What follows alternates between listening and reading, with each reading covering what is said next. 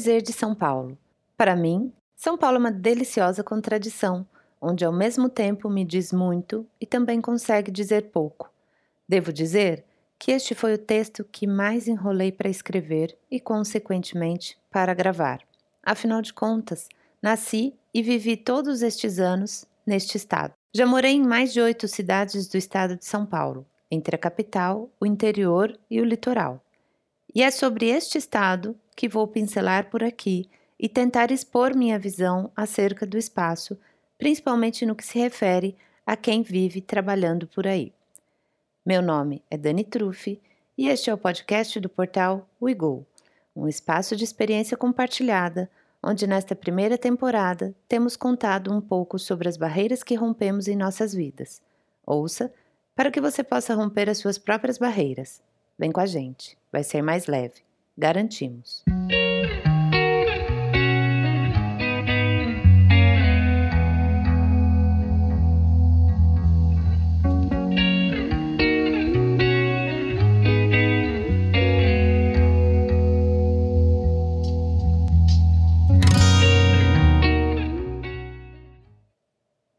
E assim, vivendo tantos anos na capital de São Paulo, desta forma, tenho um carinho especial por São Paulo.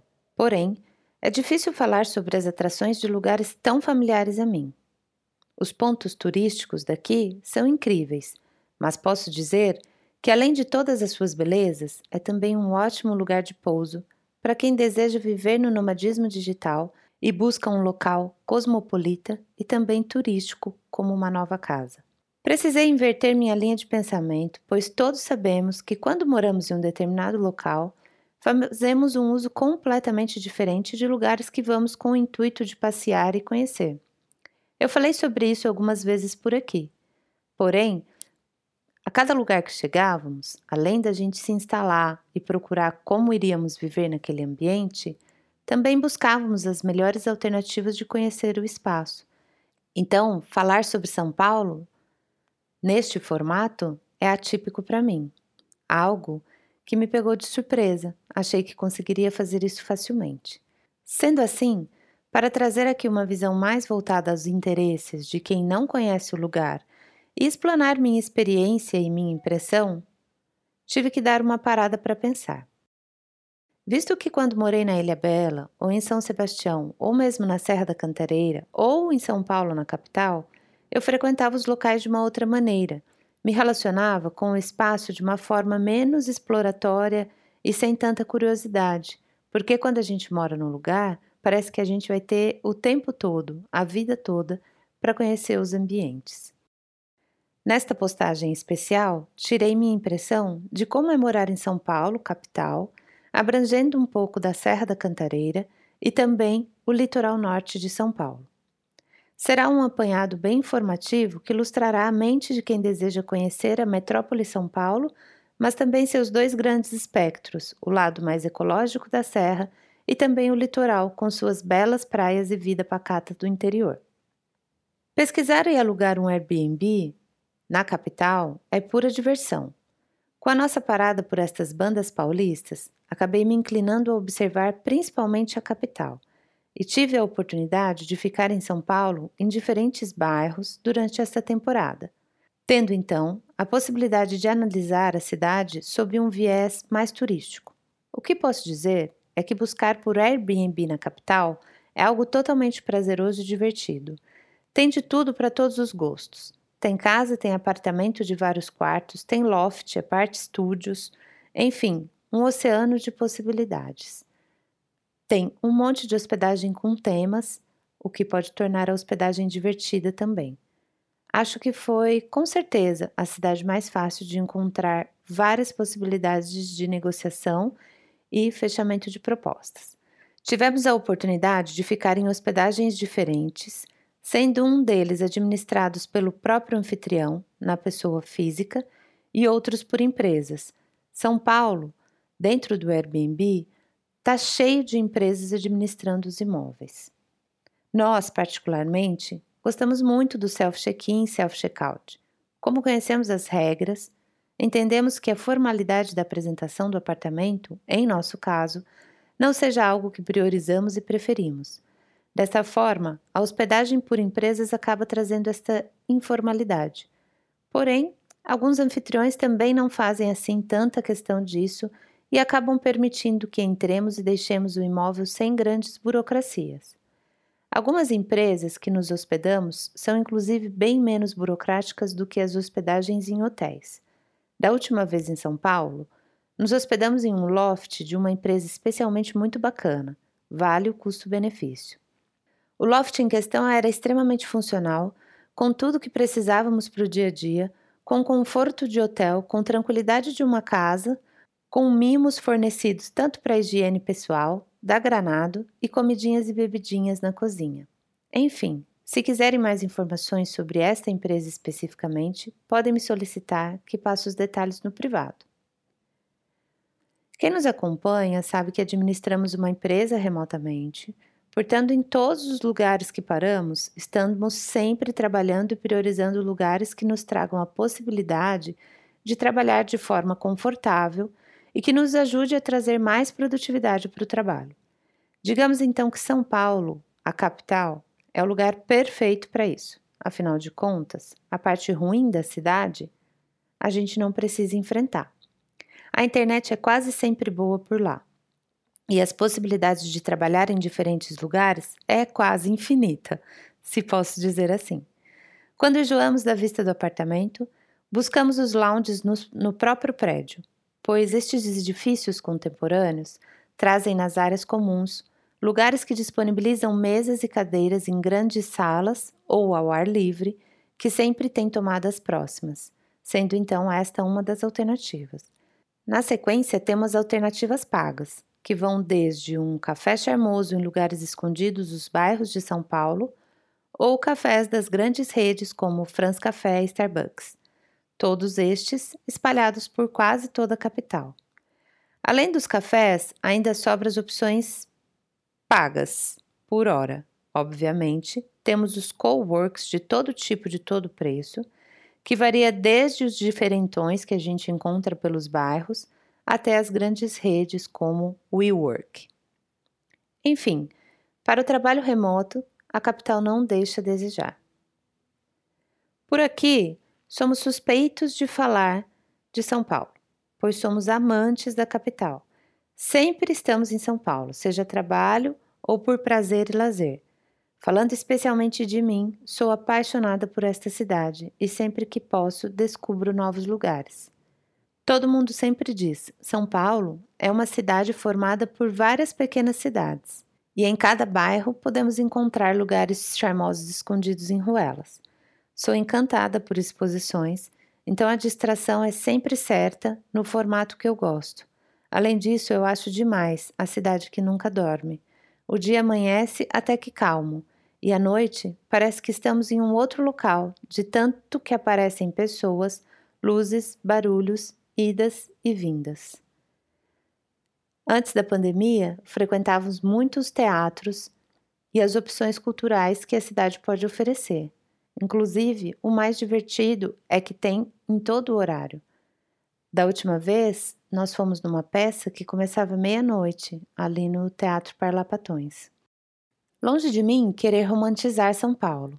Tenho todas as críticas já conhecidas por todos, tanto que sempre buscamos morar em lugares alternativos. Moramos na Serra da Cantareira e também na Ilha Bela, tendo São Paulo como nosso principal fio condutor da vida profissional. Aliás, aproveito para deixar a dica por aqui. Moramos por sete anos na Serra da Cantareira, região mais próxima da zona norte de São Paulo. Um lugar lindo, com um clima ameno, sempre uns 5 graus a menos que São Paulo. E é um lugar úmido também. Então o clima favorece o bem-estar. Características que ficam presentes devido à Mata Atlântica ainda preservada que encontramos na região. Quando moramos na serra, o local era bem pouco explorado. Não tinha nada lá em cima, a gente chamava lá em cima. Tinha que descer para fazer quase tudo. O comércio era muito restrito. Dificilmente você achava um pão por lá. No entanto, atualmente, o local já se desenvolveu bastante. Temos bons restaurantes as trilhas são incríveis e vale a visita, afinal de contas, é a mata no meio da selva de pedra. Voltando à parte de não romantizar a capital, devo retomar que ficamos dois anos sem ir até a capital por conta da pandemia do Covid-19 e tivemos a surpresa de encontrar uma cidade com bem mais barracas de moradores de rua, fato que tem sido falado por todos os cantos e por muitas pessoas da capital. Verificamos também muitos estabelecimentos fechados. Tudo isso reflexo da pandemia que se instaurou no mundo. Porém, vimos também coisas boas: muitos bairros limpos, com novos estabelecimentos aparecendo por lá. E claro, com o olhar romantizado de turista, podendo fugir dos trânsitos e das filas, São Paulo é uma cidade encantadora. Em 2021, uma rua de São Paulo foi eleita uma das mais descoladas do mundo, em uma lista feita pela revista Time Out. Para 2022, fiquei surpresa. Ali, vendo os artigos da revista Exame, me deparei com um artigo que dizia que a capital paulista foi escolhida como um dos 50 destinos do mundo para ser visitado. E avaliando os critérios que eles colocaram ali, que no quesito cultural, hospedagem, acesso à saúde, enfim, realmente, eles têm razão com a escolha da cidade. Falando agora do litoral de São Paulo, posso dizer que conheço bem ambos os litorais, tanto o sul como o norte. Conheço todos eles. To conheço todas as cidades do litoral. O litoral sul é um litoral com praias maiores, com mais pessoas e mais estabelecimento. Por ter um acesso mais fácil e rápido da capital, o litoral sul é mais urbanizado do que o litoral norte, principalmente por ser já característico de todos os litorais sul. As praias são mais extensas e quase interligadas umas nas outras, o que permite calçadões e ciclovias mais extensos que percorrem quase que a orla toda de fora a fora da cidade. Isso nós podemos dizer de Santos e também do Guarujá. Diferentemente do litoral norte, onde encontramos praias menores e mais distantes uma das outras, de forma que a parte urbana da cidade fica mesmo mais voltada para o centro da cidade propriamente dito, tendo as praias distribuídas nas serrinhas que permeiam a extensão toda da cidade. Agora, falando especificamente de Ilha Bela, um local que já citei aqui por várias vezes por ter sido nossa última moradia com casa fixa, sendo assim, posso falar com categoria sobre o espaço. Este sim é um espaço que tem atraído muitos nômades digitais ou empresários que buscam a tranquilidade da cidade pequena, o contato com o mar e o fácil acesso a São Paulo, já que as estradas hoje em dia são bastante confiáveis. Para quem quer morar por lá, vale lembrar que estamos falando de uma ilha e a sobrevivência econômica da cidade depende quase que toda do turismo. Sendo assim, a maioria das pessoas vive da sazonalidade do turismo e dos cargos públicos, conquistado através de concursos. É claro que a cidade está crescendo e muitas outras possibilidades de trabalho e também de espaço para o trabalho autônomo estão se abrindo. Porém, o que vemos bastante são pessoas que têm o sustento em São Paulo ou de forma digital e acabam migrando para morar por lá. Como ficamos rodando nos últimos 14 meses e moramos seis meses em São Sebastião, depois que deixamos a Ilha Bela, então, nesse total, ficamos quase dois anos sem ir à ilha e podemos dizer que a ilha já não é mais a mesma que deixamos dois anos atrás. O fluxo de carros e pessoas aumentou significativamente. O mesmo podemos dizer do comércio, que hoje conta com grandes estabelecimentos comerciais, tendo chegado até redes de supermercados e farmácias maiores. Nós vivemos em uma ilha ainda não muito desbravada. A ilha que conhecemos há cinco anos atrás, quando mudamos para lá, não é de fato a mesma ilha que encontramos agora em 2022. Porém, ao meu ver, não tem preço viver em um local que você anda por vistas deslumbrantes e percorre a orla para fazer as suas atividades cotidianas, e isso desestressa qualquer um e torna a vida bem mais leve. A qualidade de vida é encantadora, o acesso à cultura e esporte é sem igual, a limpeza e organização da cidade nem se fala.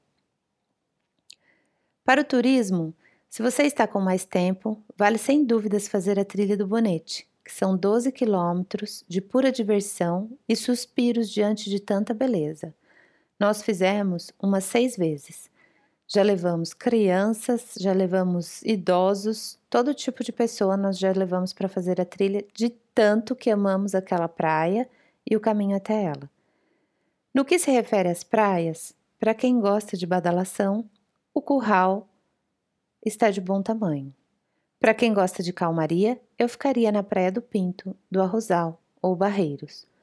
Uma outra característica marcante da ilha é que a sensação é de que quem está por ali juntaram-se pessoas altamente interessantes e interessadas em fazer e ter uma vida diferente e alternativa. É incrível o nível de pessoas bacanas que encontramos pelo caminho e a peculiaridade dos estabelecimentos na cidade, tanto no que se refere a terapias alternativas, educação e gastronomia. Posso dizer que, por enquanto, o nosso corpo viaja por aí, mas o nosso coração e alma ainda está na ilha. No episódio 19, Nomadismo e a Educação dos Filhos, falei um pouco sobre a educação de nossos filhos e a colaboração que o Instituto Thier teve em nossa vida enquanto pais educadoras. Se alguém quiser mais informações, só pedir que eu passo. Enfim, Quis trazer aqui uma ideia que temos acerca do nosso estado natal, tentando dar uma pincelada por todos os ladinhos, e se alguém quiser mais detalhe, é só pedir. Obrigada por me ouvir e até a próxima.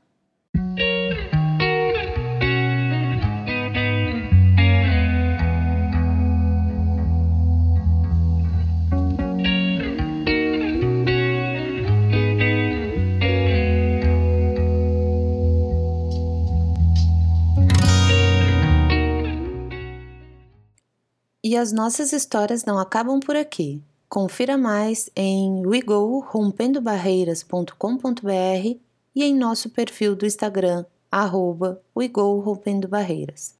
Saudações de disciplina, amor e liberdade.